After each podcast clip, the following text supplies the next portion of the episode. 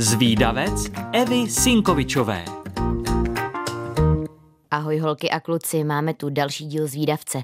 Tak jakou zajímavost se dozvíme dnes? Jde nejspíš o nejslavnější obraz na světě.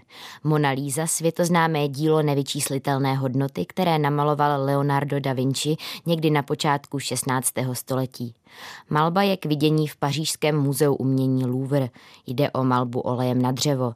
Žena na obraze vás sleduje. Nezáleží na tom, z jaké strany se na dílo díváte. Na tváři má tajemný úsměv. Kdo je dáma na portrétu? Jde o Lízu del Giocondo, manželku obchodníka z Florencie. Ten si portrét manželky u umělce nejspíš objednal, ale z nějakého důvodu mu dílo Leonardo da Vinci nikdy neodevzdal. Dílo tedy vzniklo během da Vinciho pobytu ve Florencii a pak si ho odvezl sebou do Francie, kde ho prodal francouzskému králi Františku I. za nemalou částku. Od té doby byl obraz majetkem francouzských panovníků a po Velké francouzské revoluci ho umístili do Louvru. Dnes jde o majetek francouzské vlády. Leonardo da Vinci použil při malbě obrazů několik velmi pokrokových postupů, například rozostřené pozadí za Monou Lízou. V té době se pracovalo se stejnou ostrostí. Dále technika jemného stínování, do té doby asi nejpropracovanější. Navíc bylo vidět, že se Leonardo da Vinci vyznal v lidském těle a zvládal ho dostat na plátno opravdu věrně. Kvalita díla by ale k obrovské slávě nestačila. To, že je obraz umístěn v nejnavštěvovanějším muzeu na světě, tomu jistě taky přispělo. A pak taky krádež obrazů v roce 1911. Psalo se o tom všude. V novinách po celém světě byly fotografie obrazů a lidem se zkrátka zajel do paměti. Nakonec se Mona Lisa našla o dva roky později v Itálii.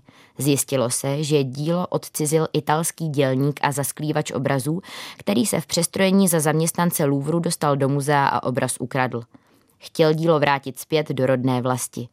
Dnes je obraz chráněn ochranným sklem, což je dobře. V květnu roku 2022 se ho totiž pokusil znehodnotit člověk, který maskovaný za důchodce na vozíčku dojel až k ochrannému sklu a hodil na něj kus dortu. Mnoho umělců ve 20. století obraz reprodukovalo. Jednu dobu byla Mona Lisa vážně úplně všude. V podstatě se zrodilo něco jako kult Mony Lízy. Obraz byl a je dodnes opředen i řadou záhad a teorií.